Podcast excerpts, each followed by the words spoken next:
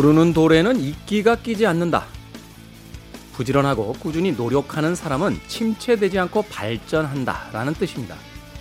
영어에도 똑같은 문장이 있어요. A rolling stone gathers no moss. 그런데 뜻은 전혀 다릅니다. 사는 곳이나 직장을 자주 옮기는 사람은 돈이나 재산, 친구를 모으기 힘들다. 라는 뜻이라는 거죠.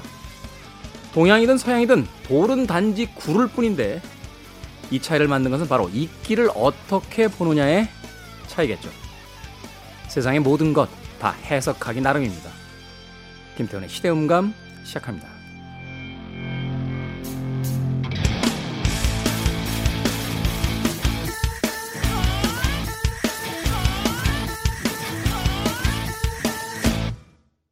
그래도 주말은 온다. 시대를 읽는 음악 감상의 시대음감 김태훈입니다. 구르는 돌에는 이끼가 끼지 않는다. 부지런하게 살아야만 한다. 뭐 이런 거죠. 그죠? 움직이는 뭐에는 뭐 녹이 슬지 않는다 하는 이야기처럼. 근데 서양의 관점에서는 좀 다르다는 거예요. 어, 우리가 알고 있는 이제 락 밴드 롤링 스톤스 뭐 이런 팀의 이름 자체의 어떤 어원이 된 게 자꾸 여기저기 돌아다니고 방랑하면 친구도 없고 가족도 안 생기고 돈도 모으지 못한다. 라는 뜻이라는 겁니다. 롤링스톤스는 음악 역사상 돈을 제일 많이 번 팀인데. 흥미롭죠? 같은 사안을 어떻게 쳐다보느냐에 따라서 완전히 다른 해석이 있을 수 있다는 것. 아마도 2020년 대한민국의 가장 생각해 봐야 될 문제가 아닌가 하는 그런 생각이 들었습니다. 그렇잖아요. 어떤 사람은 자유롭게 살고 있는데 어른들은 혀를 에휴 천하에 되도록 장가도 못 가고 저거 뭐야 저 제, 제대로 된 직장도 없고 에휴 이렇게 바라보는 분이 있는 반면에 잠시 후에 나오실 분입니다만 영화평론가 최강희 씨처럼 리조트 사업을 하겠다고 다니던 직장을 막 그만두는 사람을 쳐다보면서 아 부럽다. 난 어떻게 언제쯤 저렇게 용기 있는 결정을 해볼까 하고 선망의 대상으로 쳐다보는 사람도 있습니다. 결국 생각해 보면요. 우리네 삶에 정답이라는 게 없다라는 뜻이잖아요. 어, 하나의 답을 정해놓고 그게 맞다라고 주장하던 과거도 있었습니다만 이제 그런 시대는 끝난 것 같아요. 네. 하도 우리나라 사람들이 초등학교 때부터 그 정답 맞추는데 혈안이 돼 있어가지고 그걸 맞춰야 이제 서울대 연고대 가잖아요. 그죠? 옛날에 이제 취직 할 때도 취업할 때도 회사에서 시험 봤으니까 오기나 PD KBS 들어올 때 시험 봤나요? 그러니까 대학 공부가 끝났는데 취직하려면 또 시험을 봤어요. 그러니까 평생을 정답 맞추는 공부를 했던 거예요. 그런 인생의 삶의 여러 가지 문제에도 우리는 가끔 답이 있다, 올바른 정답이 있다라고 착각하는 게 아닐까 하는 생각이 들었습니다. 인생의 정답이 어디 있습니까? 어, 스스로 좋은 것을 선택하면 되는 거죠. 마치 커피 전문점에 들어갔을 때 나는 아이스 아메리카노, 나는 카페라떼라고 다양한 자신의 선택이 있듯이 삶의 방식에도 선택의 문제가 있을 뿐 정답은 없다 하는 생각을 해보게 됩니다. 제가 35살 때 직장 잘리고 나온 뒤에요. 어, 직업이 한 열대 개가 있었는데 사람들이 막 비웃었어요. 넌 정체가 뭐냐? 어? 네가 무슨 맥가이버야? 맨날 이런 이야기 들었는데 예, 엊그저께 신문에서 취재에 갔어요. 그래서 21세기형 어, 직업인. 예. 그러니까 나는 바뀐 게 없는데 세상의 해석이 바뀌더라고요. 하지만 여전히 정규직은 부럽습니다. 자, 김태현의 시대 음감, 시대 이슈들 새로운 시선과 음악으로 풀어봅니다. 토요일과 일요일 오후 2시 5분, 밤 10시 5분 하루 두 번 방송됩니다. 팟캐스트로는 언제 어디서든 함께 하실 수 있습니다. 자유로운 삶을 꿈꿔봅니다. 리너드 스키너드의 프리버드.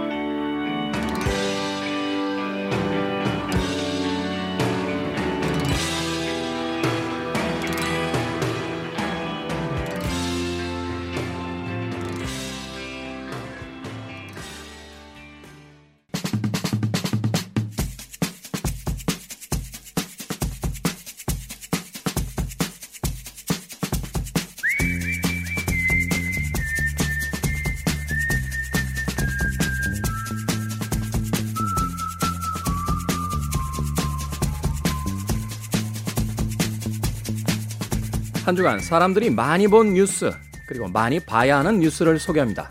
most and must KBS 저널리즘 토크쇼 J의 김양순 팀장 나오셨습니다. 안녕하세요. 네, 안녕하세요. 자, 참고로 지금 저희가 방송 녹음하고 있는 시점은 6월 18일 목요일 현재까지 나온 기사들과 상황을 바탕으로 진행되는 점 양해해 주시길 부탁드립니다. 근데 오늘은 most and must가 아니라 must and must 뉴스로 전해 주신다고요. 제가 그간 꼭 봤으면 좋겠다라는 기사들이 좀 없었어요. 그래서 소개를 못 해드렸는데 오늘 must must로 좀 소개를 해드려야겠다라고 생각을 한 게 며칠 전에 그 전 세계에서 제일 어떻게 보면 언론 관련해서 연구 기관으로 제일 큰 로이터 저널리즘 연구소라고 있습니다. 네. 옥스퍼드 대학 산하인데 로이터 저널리즘 연구소에서 이제 전 각국의 뉴스에 대한 신뢰도를 조사를 하는데 이제 우리나라에서는 가장 신뢰하는 이제 매체에서는 뭐 TV가 여전히 높고요. 그 다음에 언론사로 봤을 때는 뭐 JTBC가 1위였고요. 순서대로 갔는데 이런 부분에서 굉장히 두드러졌던 게 내가 진보적이냐 보수적이냐라는 평가를 스스로에게 내리면서 너는 어떤 매체를 그럼 어떤 언론사를 신뢰하니? 라고 물었을 때 진보적인 사람 혹은 보수적인 사람일수록 내가 맞다고 생각하는 즉 내 생각을 옳다고 얘기해주는 언론사가 신뢰가 간다. 그러니까 이제 언론사의 어떤 논조를 냉정하게 보고 판단하는 게 아니라 음, 난 생각이 이런데 어, 이 생각을 어디서 쓰고 있지?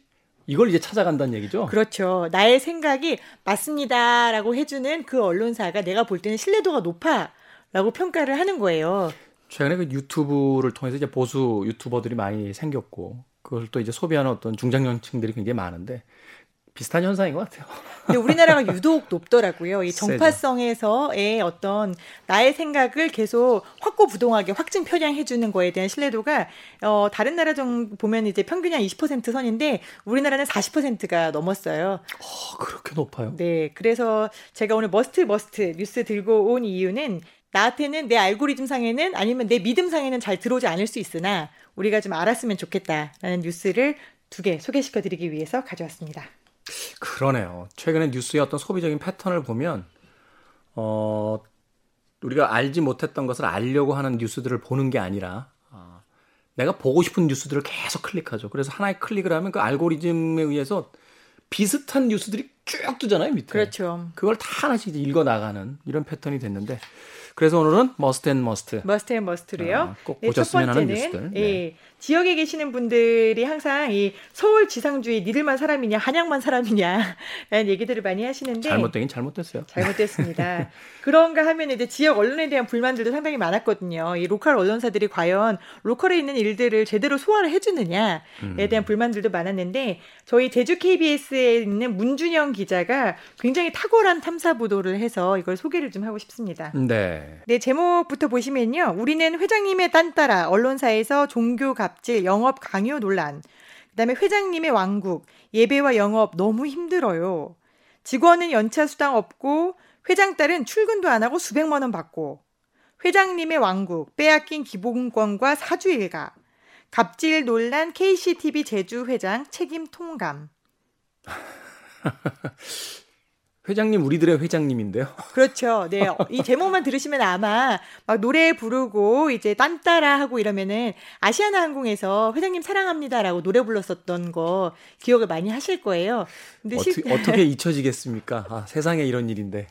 실제로 영상을 보면은 어 당신은 사랑받기 위해 태어난 사람을 부릅니다. 네, 여기가 어디냐면은 KCTV 제주 방송이라고 제주 지역 유료 방송 시장에서 점유율이 60% 국내 최대 지역 케이블 중에 하나로 꼽히는 곳이고요. 네. 가입자가 제주에서만 하는데도 20만 명이 넘어요. 오, 엄청 크죠. 그리고 직원 수도 250명이 넘은데 이렇게 성장을 하게 된 건 제주 도민들이 열심히 본 거고 또 직원들이 열심히 한 거잖아요. 그럼 제주 지역에서의 명실상부한 1등 방송인 만큼 어, 사회적 책무를 다해야 된다라는 생각이 당연히 드는데 네. 이걸 좀 취재를 해봤더니 이 KCTV라는 곳이 TV만 하는 게 아니에요. TV, 인터넷, 모바일, 알뜰폰 이런 걸 묶어서 하는 결합 상품을 판매하는 일종의 SO 회사입니다. 대부분 이런 어떤 지역 그 케이블 회사들이 다 묶어서 하잖아요. 그렇죠. 묶어서 판매를 하죠. 가입자가 20만이라고 하셨는데 이게 이제 20만 가구일 테니까 실제로 보는 사람들은 더 많이 있다. 더 많은 거죠. 소리고요. 제주 지역에서 60%면 아주 많은 건데요. 네. 근데 이런 방송사가 최근까지 직원들에게 한 달에 한 번꼴로 모두 사내 예배를 참석해야 된다. 그리고 부서별로 돌아가면서 저는 잘 모릅니다만 교회는 특별 찬송이라는 게 아주 중요하다고 하더라고요. 그래서 각 부서가 1년에 한 번씩은 의무적으로 특별 찬송을 해야 한다라고 하고 있어요. 그래서 저희가 KBS가 입수한 영상을 보면은 강당에서 직원들이 이제 옷을 딱 맞춰서 입고 교회 찬송가를 부르고요. 그다음에 그 제일 앞줄에는 KCTV 제주 방송의 공성용 회장이 제일 앞줄에 딱 앉아가지고 굉장히 흐뭇한 표정으로 이걸 바라보고 있어요. 아니 그거를 왜 회사에서 합니까? 교회에서 하는 거잖아요. 그거는. 그렇죠. 우리 헌법에는 종교의 자유가 있잖아요. 그러니까 이건 위헌이잖아요. 위헌이죠. 근데 회장이 독실한 기독교 신자라고 합니다. 그래서 아니, 그분 사정이고 그거는 그분 사정이고 그 우리나라가 이제 민주공화국인데 종교의 자유가 있는데 종교의 자유를 안 주면 이건 심각한 헌법 위반 아닙니까? 심각한 헌법 위반인데 이게 강제적인 분위기였다는 거예요. 심지어 특별 찬송을 회장님 앞에서 하니까 잘해야 되잖아요. 그래서 야근을 합니다. 야근을 9시까지 남아서 율동을 연습하고 노래를 외우고 무대 위에서 이제 나이가 정말 한 40 넘게 먹은 사람들이 부서가 돌아가면서 해야 되니까 율동을 하고 춤을 추고 노래를 부르는 게 너무 창피했다. 우리가 회장님의 행복을 위한 딴따 아냐라고 이야기를 하는 거예요. 군대에서도 종교의 자유 있지 않나요? 저는 어 다 가지고 있었어요. 아, 네. 모든 종교. 그렇죠. 그것도 자유잖아요. 뭐 그날 죄송합니다. 그날 특별식에 따라서 이제 종교가 좀 바뀌긴 했습니다. 하여튼 군대에서도 자기 종교는 인정해 주죠. 그리고 종교가 없는 사람은 안 가도 돼요. 네, 종교 행사에. 그렇죠. 네. 종교 없는 사람은 안 가도 되는 거잖아요. 근데 이 회사 KCTV 제주 방송에서는 강압적인 종교 행사에 참석을 1년에 한 번씩. 근데 이제 또 위에 선들을 이렇게 얘기를 했대요. 아니 뭐 특, 특별 찬송을 1년에 한 번밖에 안 하는데 그게 뭐가 문제냐. 아니 그런 말도 안 되는 논리가 어디 있습니까? 아니 위헌이라니까요. 헌법 위반이라고요. 네, 위헌 맞습니다. 그리고 이것뿐만 아니라 자사 제품에 대한 강매 논란이 있었어요. 영업 부서라면 어쩔 수 없겠지만 이 비영업 부서에 대해서도 KCTV 제주방송 전 직원에게 이름을 놓고서는 네가 얼마나 팔았냐라고 달성률을 표시를 하고요. 할당량을 책 정을 했다는 거예요. 그래서 정말 여기서 너무 어이가 없었던 거는 이 제주 방송의 공성용 회장이 이런 얘기를 합니다. 너 진급하고 급여 인상하고 성과급 받고 싶지? 돈을 받고 싶으면은 돈으로 해결을 해. 이게 무슨 이야기예요? 사우님, 칼에는 칼, 주먹에는 주먹, 돈에는 돈으로 갚아야 합니까?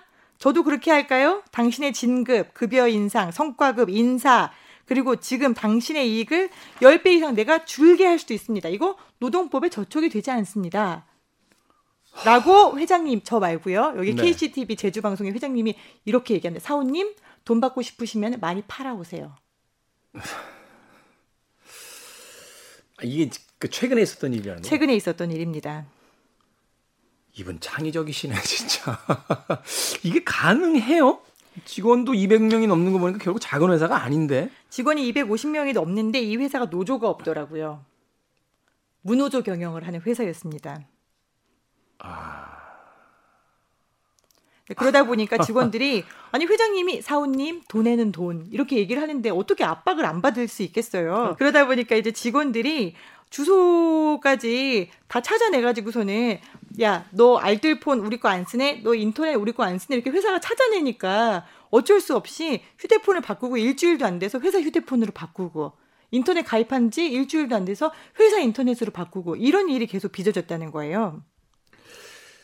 제가 가끔 이제 현대 그룹 계열사나 삼성그룹 계열사 이렇게 일 때문에 잠깐 갈 때가 있는데 가보면 그 현대 계열 그룹이 있는 계열사에도 삼성 차들이 좀 있고요. 아, 많던데요? 삼성그룹 계열사에 가도 현대차들이 꽤 있어요. 그러니까, 아니, 이거는 개인의 선택의 자유가 있는 거지. 이거를, 아니, 이런 일이 2020년에 대한민국에서 계속해서 벌어지고 있다. 이게 참 납득이 안 가네요. 네, 제주 지역에 제주 탐사 K로 검색을 하시면 나오는 기사들이고요. 이 문준영 기자가 다섯 편의 탐사 K를 마친 다음에 이제 SNS에 글을 썼어요. 어, 취재하지 마라. 음. 라는 전화를 받았는데 이 전화를 건 사람이 제주 방송의 보도국장이었다는 거예요. 보도국장이면 보도를 장려하시는 분인데 보도나 취재를 하지 말라는 이야기를 보도국장님이 하셨어요. 소방관이 불 끄지 말아라고 이야기하는 거랑 뭐가 다른지 잘 모르겠네요. 정확하십니다. 그리고 보도가 나간 이후에 공 회장이 KCTV 직원들에게 공식 사과를 하고 특별 찬송은 금지하도록 하겠다라고 이야기를 했는데요. 이 문준영 기자가 취재를 하는 동안에 여러 전현직 직원들로부터 너무 고맙다라는 연락이 오고 여러 제보도 추가로 들어오고 있다고 합니다. 네. 근데 우리가 지금 지역 방송에 대한 문제점들을 지역 언론들이 사실 언론을 카르텔이라고 하잖아요.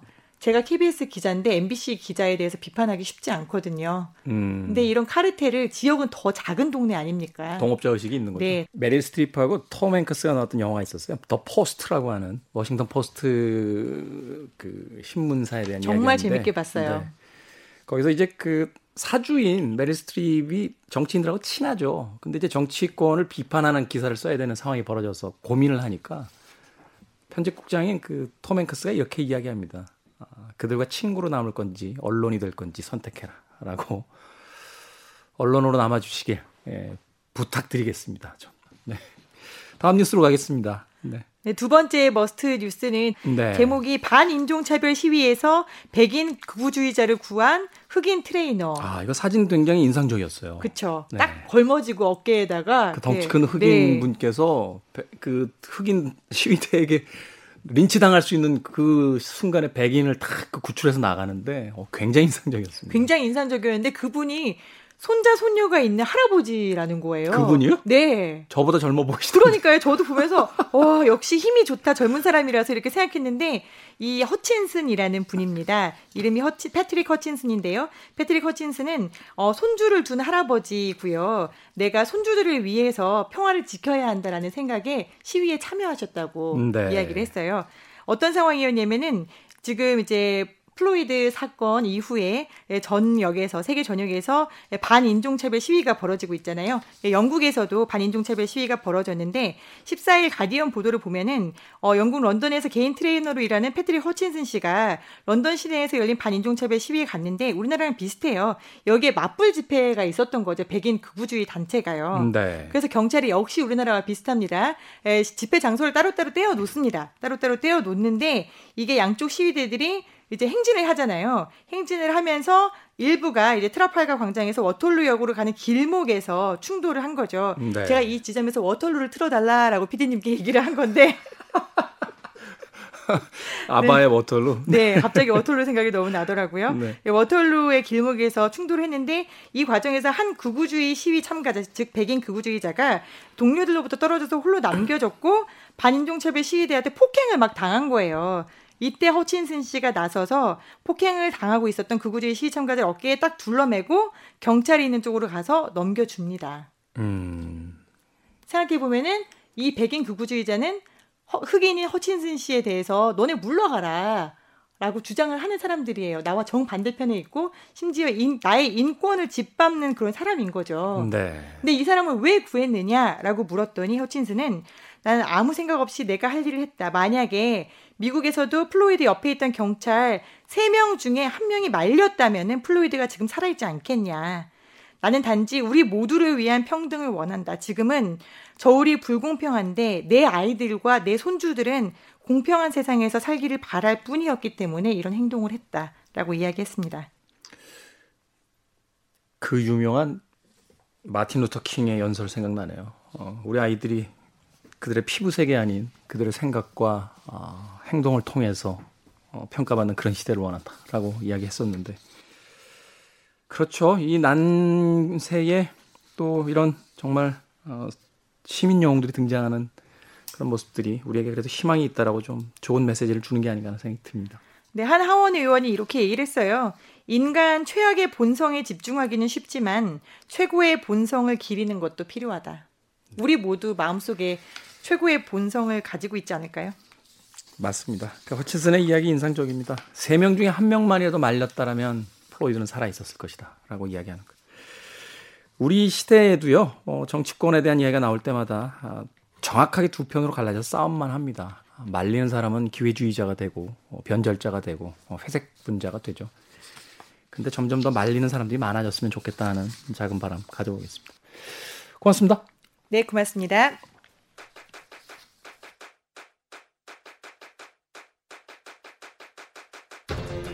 그래도 주말은 온다. 김태원의 시대 음감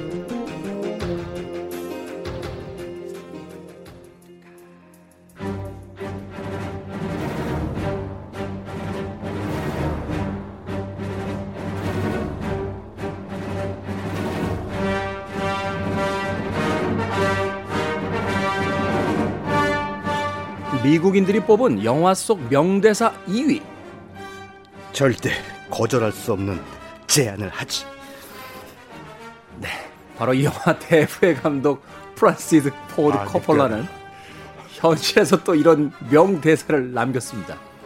내 영화의 예산이 적을수록 내가 잡을 수 있는 기회는 많아집니다.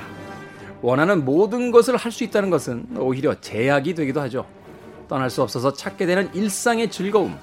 그 중 하나가 영화가 아닐까 싶은데요. 우리 시대의 영화 이야기, 무비 유환. 간단한 대사 한 줄을 버벅거린 최강희 평론가 나오셨습니다. 안녕하세요. 예, 안녕하십니까. 평론가님은 가장 좋아하는 대사가 어떤 대사예요? 지금 뭐 제 코너에 그 나오는 다스베이다의 말이죠. 내가 네 앱이다. 그 대사도 좋아하고요. I'm your father. 예. 라고 하는. 음. 충격적인 막장, 막장의 원조죠. 그 대사는 거의 그리스 신화에서 빌려온 대사잖아요. 말하자면 그러니까. 그 오이디푸스 예. 일화것처럼 그러니까 아버지와 아들의 대결 같은. 요즘 나오는 뭐 드라마 한국 드라마가 막장이라고 해서 많은 분들이 비판을 하는데 따지고 보면 그리스 로마 신화도 만큼 능가하는 막장이 없어요.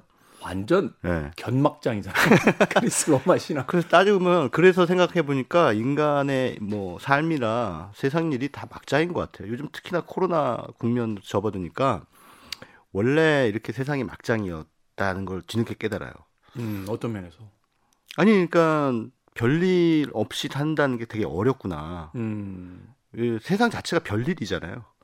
그렇죠. 예. 어, 일상이 그리워지는 거죠. 어, 뭐더 많은 것을 갖겠다 이런 어떤 네. 야심찬 야망 따위가 아니라 그 어떤 특별한 일도 벌어지지 않는 무지무지하게 심심한 일상은 우리에게 요원해진 것 같아요.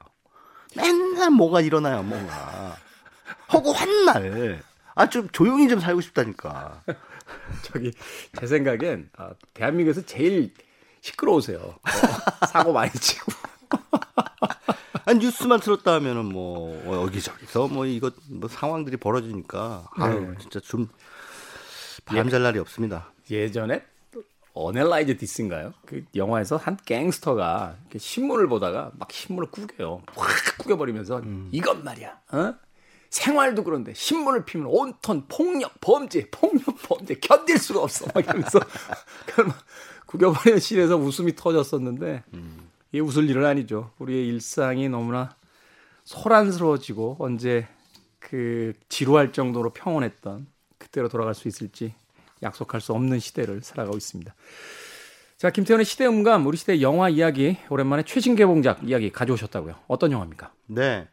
어, 이, 이달에 계속해서 이제 한국 영화들이 그 매주 그래도 한 편씩은 개봉을 하고 있습니다. 네. 음, 평소 같았으면 제가 좀 이렇게 시니컬한 시선으로 한국 영화들을 좀 평가했을 텐데 네. 워낙 요즘에 한국 영화 아시다시피 5월까지는 사실상 개점 휴업이었잖아요 극장이 그렇죠 뭐 라라랜드가 다시 1등하고 이랬잖아요. 네, 네. 다시 재개봉하는 영화들로 계속 상영을 그렇죠. 시켰으니까. 지금 개봉해봤자 뭐 손님이 안 들 건 뻔하니까 개봉 일정들을 계속 뒤로 미루고 미루다가 6월 되면서 더 이상 미룰 수 없다. 음. 이제 말하자면 뭐랄까 막다른 골목에 처한 영화들이 있었어요. 지금보다 더 미루게 되면 여름 시장으로 넘어가게 되는데 네. 여름에는 또 센 작품 뭐 연상호 감독의 반도라든가 좀비 영화죠 반도라든가 아니면은 뭐 부산행 후속작 예예 예. 네. 그리고 이제 어, 황정민 씨 이정재 씨가 나오는 다만 악에서 구하소서 뭐 이런 큰 작품들이 대거 쏟아져 나온단 말이에요. 이런 작품들하고 맞붙으면은 오히려 손해다. 그러면 지금 어 물론 어, 관객 수는 적지만 음. 어, 그 적은 관객 수라도 의미 있게 모은다면 어, 크게 흥행해서 실패하지 않을 것이다라고 하는 계산과 함께 어, 6월 초부터 한국 영화들이 잇따라 개봉을 했습니다. 그래서 그 영화들 뭐 뒤늦게나마 좀 챙겨보실 분들을 위해서 좀 소개를 해드리는 게 좋을 것 같은데 묘하게 세 편이 연달아 개봉했는데 세 편 다 이 코로나 상황하고 좀 맞물리는? 맞물리면서 좀 연상 효과를 불러일으키는 영화들인데요. 어. 대부분 다 미스터리. 세 편이 어, 제일 먼저 개봉한 게 6월 4일 그 저의 생일날이에요. 6월 4일에 개봉한. 아니 그냥 그래 아니 그냥 뭐 말하다 보니까 아 제 생일이네 해서 잘, 말 잘못했어요. 네. 휴대폰 스케줄에다가 제가 매년 반복으로 저장시켜 놓을게요. 아, 잠, 잠깐 다른 얘기로 샜는데 그 침입자라고 하는 영화가 그 6월 4일에 개봉을 했고 뭐 흥행도 뭐 아주 대박 흥행은 아니지만 지금 코로나 시국에서 이 정도면 뭐 선전했다라고 볼 수 있는 48만 명 정도의 관객을 모았습니다. 48만 명. 예, 뭐 50만 명 안팎의 그런 관객 수인데 아, 이 정도면 이 영화에 크게 큰 제작비가 많이 들어간 작품이 아니기 때문에 손해를 크게 본 상황은 아니에요. 음. 그리고 이제 그 이, 다음 그, 그 다음 주 한 주 뒤에 개봉한 영화가 결백이라고 하는 결백. 영화인데 이 영화도 미스터리입니다. 그 신혜선 씨, 배종옥 씨, 허준호 씨 이런 배우들이 등장한 어, 미스터리 영화인데 영화도 뭐 39만 명, 여기서 40만 명 정도 들었어요. 음. 그 다음에 이제 바로 이번 주에 개봉한 영화죠. 사라진 시간. 사라진 시간. 어, 이 영화는 이제 배우죠. 왕의 남자의 그 연사군 역으로 많이 인상적인 배우 연기를 펼친 정진영 씨. 정진영 씨. 벌써 이분이 이제 64년생이니까 50대 중반 중견 배우가 됐는데 정진영 씨가 감독 데뷔를 했습니다. 아, 감독 작품입니까? 예, 예. 그러니까 첫 번째 연출작 사라진 시간. 사라진 시간. 예. 조진웅 씨가 나옴에도 불구하고 조진웅 씨꽤 비싼 배우인데 그렇죠. 한 13억 정도로 찍었대요. 영화를요? 예. 그래서 아 이거 의리 출연 시켰구나. 강제 의리 출연. 얼마 전에 만나지 않으셨어요, 정진영 씨? 아, 예, 방- 다른 방송에서? 네, 다른 라디오 방송을 통해서 만났는데 좀 물어보시지 그러셨어요. 아, 그래서 물어봤어요. 물어봐서 그, 그 저간의 사정이 그렇더라고요. 그래서 처음에는 한 1억 어, 어, 미만의 그 저예산 독립영화로 찍으려고 계획을 했는데 판이 계속 커지는 바람에 한 13억 정도 들었다고 하는데 손익분기점이 이 영화도 한 27만 명 정도 된대요. 네. 그래서 코로나 시국이 이 어려운 시기인데 이 요때 딱 개봉한 이 세 편의 영화가 다 본전치기는 하는 거예요. 그러니까 어, 떻게 보면은 굉장히 어려운 때지만 틈새였던 거죠. 사실 저 예산의 영화라고 생각을 했을 때 극장에서 이렇게 관심을 안 가져주잖아요. 그렇죠. 그리고 또 개봉관을 잡기가 쉽지가 않고 네. 그렇게 본다면 이제 위기를 기회로 적절히 잘 사용한 그렇죠. 어, 그런 영화라고도 볼 수 있겠네요. 맞습니다. 지금 현재 경, 경쟁작이라고 할 수 있는 다른 영화들이 큰 영화들이 아예 없기 때문에 없어요. 네. 이들 영화 입장에서는 오히려 지금이 적기다 이렇게 판단을 한 거고 그 판단이 맞아 떨어졌죠. 그 대규모의 블록버스터 영화를 볼 수 없다는 아쉬움이 있긴 있습니다만 아마 영화를 만드는 사람들도 영화 만들기에 대한 또 새로운 고민이 시작되지 않을까 하는 생각이 음. 드는군요. 그렇습니다. 그 그런 와중에 어쨌든 저는 이제 세 편의 영화를 다 봤는데 한 편은 극장에서 보고 두 편은 언론 시사에서 봤습니다. 근데 지금 한국 영화가 그동안 쭉 개봉을 미뤄오다가 이제 6월에 어떻게 보면 용감 무쌍하게 개봉 일정을 잡았기 때문인지 몰라도 굉장히 기특해 보이는 거 있죠. 음. 이들 영화들이 야 이런 어려운 시기에 그래도 개봉을 하는구나. 똑같은 허점이 에이 뭐 저 정도 허점 가지고 뭐 이러면서 사람이 좀 마음이 너그러워지더라고요 영화를 보는데 갱년기 오신 거 아니에요? 아니 그 시기가 시기인 만큼 야 이때 그래도 개봉을 하려고 하는 저 마음 이거 좀 굉장히 그 격려해주고 싶은 마음도 생겨서 그런지 몰라도 영화 세 편이 다 하나같이 재밌는 거예요. 음. 야, 그래서 이게 어느 시 기에 어느 시점에서 어, 영화를 보느냐도 이렇게 또 감상에 영향을 미치구나 음, 미치는구나 이런 생각을 했습니다. 네. 이 세 편의 영화 중에서 좀 자세히 소개를 해주실 영화 어떤 영화입니까? 뭐 침입자라는 영화는 뭐 간단하게 그 언급을 좀 할게요. 이 네. 영화 뭐 나중에 지금쯤이면 아마 IPTV나 그 OTT로 넘어오는 시점이 아닐까 이런 생각이 드는데 그 요즘에 뭐 랜선 감상들 많이 하시니까 그렇죠. 아, 어, 챙겨 보시는 것도 나쁘지 않을 것 같습니다. 또 나름대로 굉장히 재밌어요. 그 이 김무열 씨가 어, 사고로 아내를 잃고 그 시리에 빠져 있는 건축가로 나오는데 그 예전에 자기 동생을 잃어버린 게 있어요. 어렸을 때. 어렸을 때. 네, 25년 전에 어, 동생이 실종된 그런 사태가 있었습니다. 아무튼 그 실종된 동생에 대한 트라우마를 안고 있는 부모님들을 모시면서 살아가는데 어, 어느 날 그 실종된 동생을 찾았다라는 연락을 받아요. 어, 어릴 때 잃어버린 동생. 네. 그래서 이제 이제 찾아온 그 여동생이 송지효 씨. 송지효 씨. 예. 근데 이제 처음엔 잘 믿질 않아요. 왜냐하면 몇 번 그런 상황이 있었는데 뭐 김무열 씨 가족이 나름대로는 좀 중산층 이상은 돼요. 그러니까 이들의 어떤 재산을 노리고 접근한 사람들이 있었던 거죠. 음. 그래서 반신반의를 했는데 아니 그 DNA 검사를 해봤더니 어 99.9% 일치가 나온 거예요. 어. 그러니까 어떻게 하겠습니까? 아 이건 뭐 빼도 박도 못하고 인정을 해야죠. 그래서 이제 이 유진이라고 하는 이름의 여동생이 이 가족의 일원이 됩니다. 어머니 뭐 아버지 다 좋아하고 너무 좋아하는데 가만히 보니까 이 유진이 하는 행동이 영 이상해요. 음. 석연치가 않은 거죠. 등 뒤에 무슨 문신 같은 게 있는 것도 뭐 등 뒤에 문신 있는 거를 그냥 넘겨 버릴 수도 있는 상황이었지만 이 유진이 한 명씩 두 명씩 이 집에 어머니 아버님 보살피라고 사람들을 부르는데 이 부른 사람들 그러니까 고용한 사람들의 등 뒤에 똑같은 문신이 있는 거예요. 어. 자기 여동생하고 똑같은 문신. 그러니까 이게 의심이 되지 않겠습니까? 일단은 예. 의심을 떠나서 무섭죠. 네. 아니 뭐지? 뭐지? 예. 어.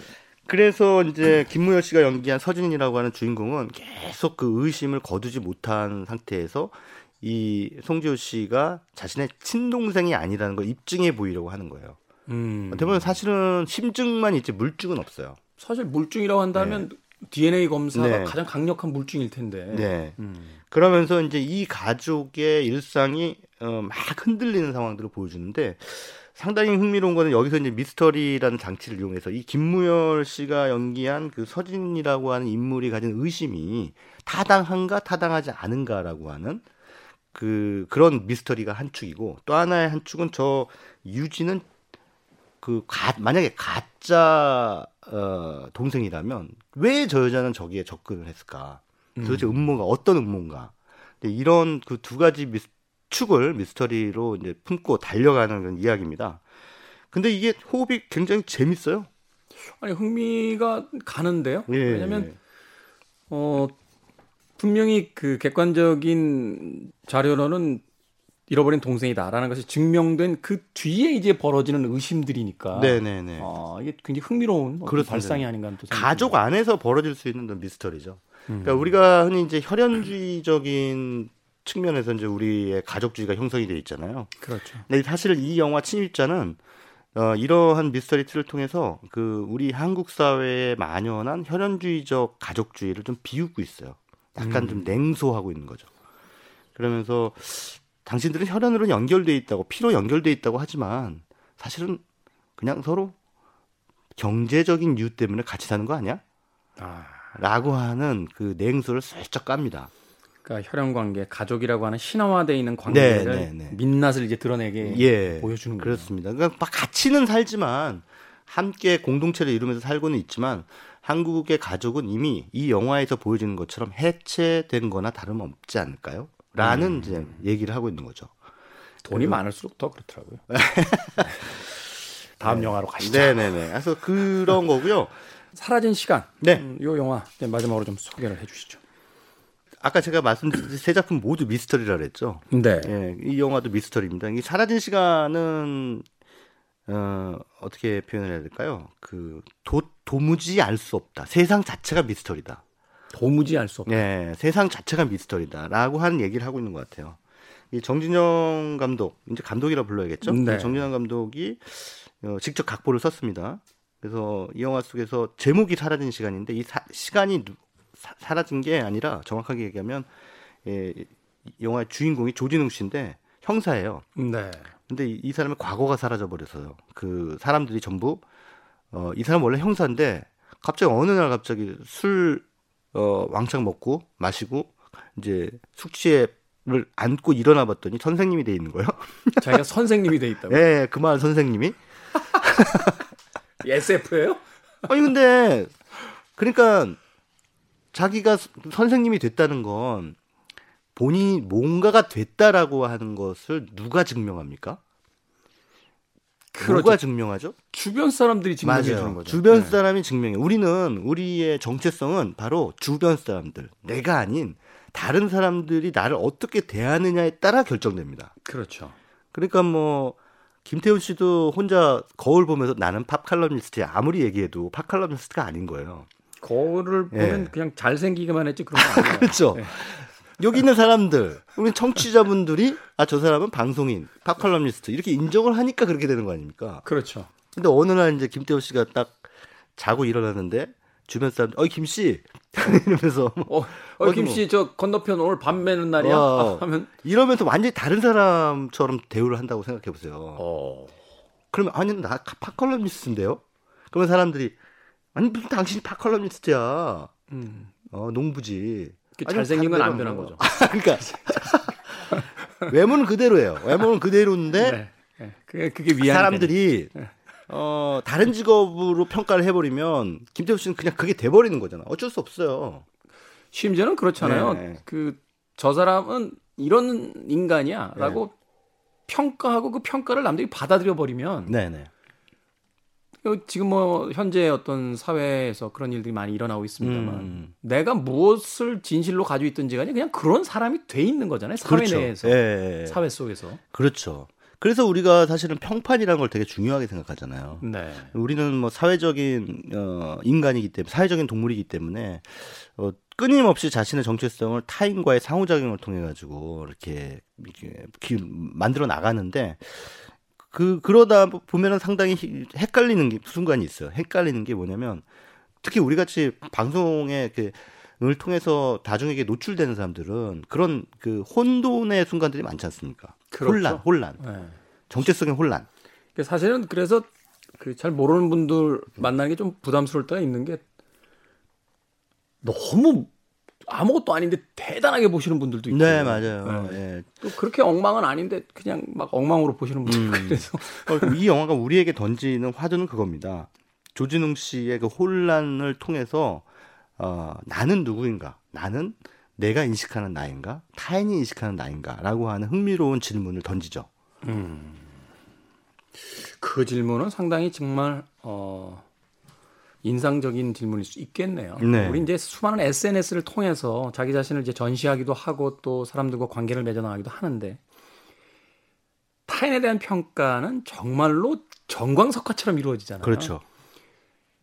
저를 평생 키우신 어머니나 어, 심지어는 내가 나로서 산 나조차도 내가 누구인지 정확하게 설명이 안 되는데 음, 어떤 사람들을 이야기할 때, 아, 그 사람은 이런 사람이야. 아, 그 사람은 그렇지. 라고 음. 바로 어떤 낙인을 찍거나 자기의 선입견으로 그 사람 전체를 이제 재단하게 되는 경우가 많고. 아, 그렇죠.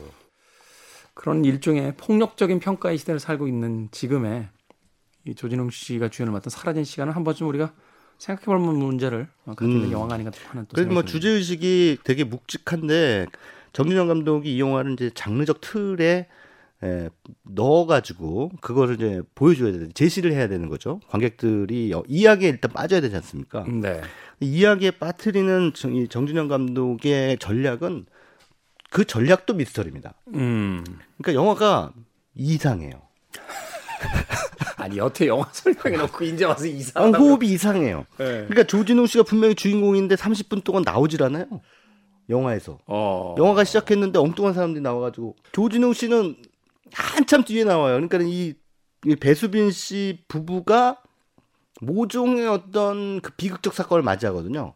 그래서 이 비극적 사건을 수사하러 온 경찰로 나오는 겁니다. 형사로. 알프레드 히치콕의 사이코 같군요. 맞아요. 사이코도 갑자기 여주인공이 중간에 사라져 버리잖아요. 그 주인공인 줄 알았던 예. 사람이 갑자기 사라지고 전혀 예. 전혀 다른 어떤 전개가 시작되잖아요. 그렇습니다. 그래서 이 영화도 감독에게 직접 물어봤더니 그냥 좀 이상하게 만들고 싶었다. 음. 일반적인 장르 영화의 관습, 틀 이런 것들을 좀 깨버리고 싶었다라고 하는데 자칫 잘못하면 그런 그런 걸 깨려다가 너무 이상해져 버려서 그 관객들에게 위화감을 줄 수도 있거든요. 그죠. 근데 이 영화는 그런 면에서는 상당히 뭔가 그 밀당을 잘 잘한 그러니까 이상한 것과 또 관객들이 흥미롭게 볼 지점 사이에서 그 밀고 당기는 그런 연출을 잘한 그런 작품이다라고 평가를 할 수 있을 것 같습니다. 네. 오늘 모처럼 개봉한 우리나라 영화 세편 침입자 결백 그리고 사라진 시간까지 최강희 평론가가 아, 이야기를 해주셨습니다. 자 내일 일요일에도 무비 유한 이어집니다. 또 다른 영화 이야기로 내일 또 최강희 평론가 만나도록 하겠습니다. 오늘 감사합니다. 네, 고맙습니다. 사라진 시간에 대한 이야기 듣다가 떠오른 곡입니다. 디퍼플의 Perfect Stranger 들으면서 저도 작별 인사 드리겠습니다. 지금까지 시대음감의 김태훈이었습니다. 고맙습니다.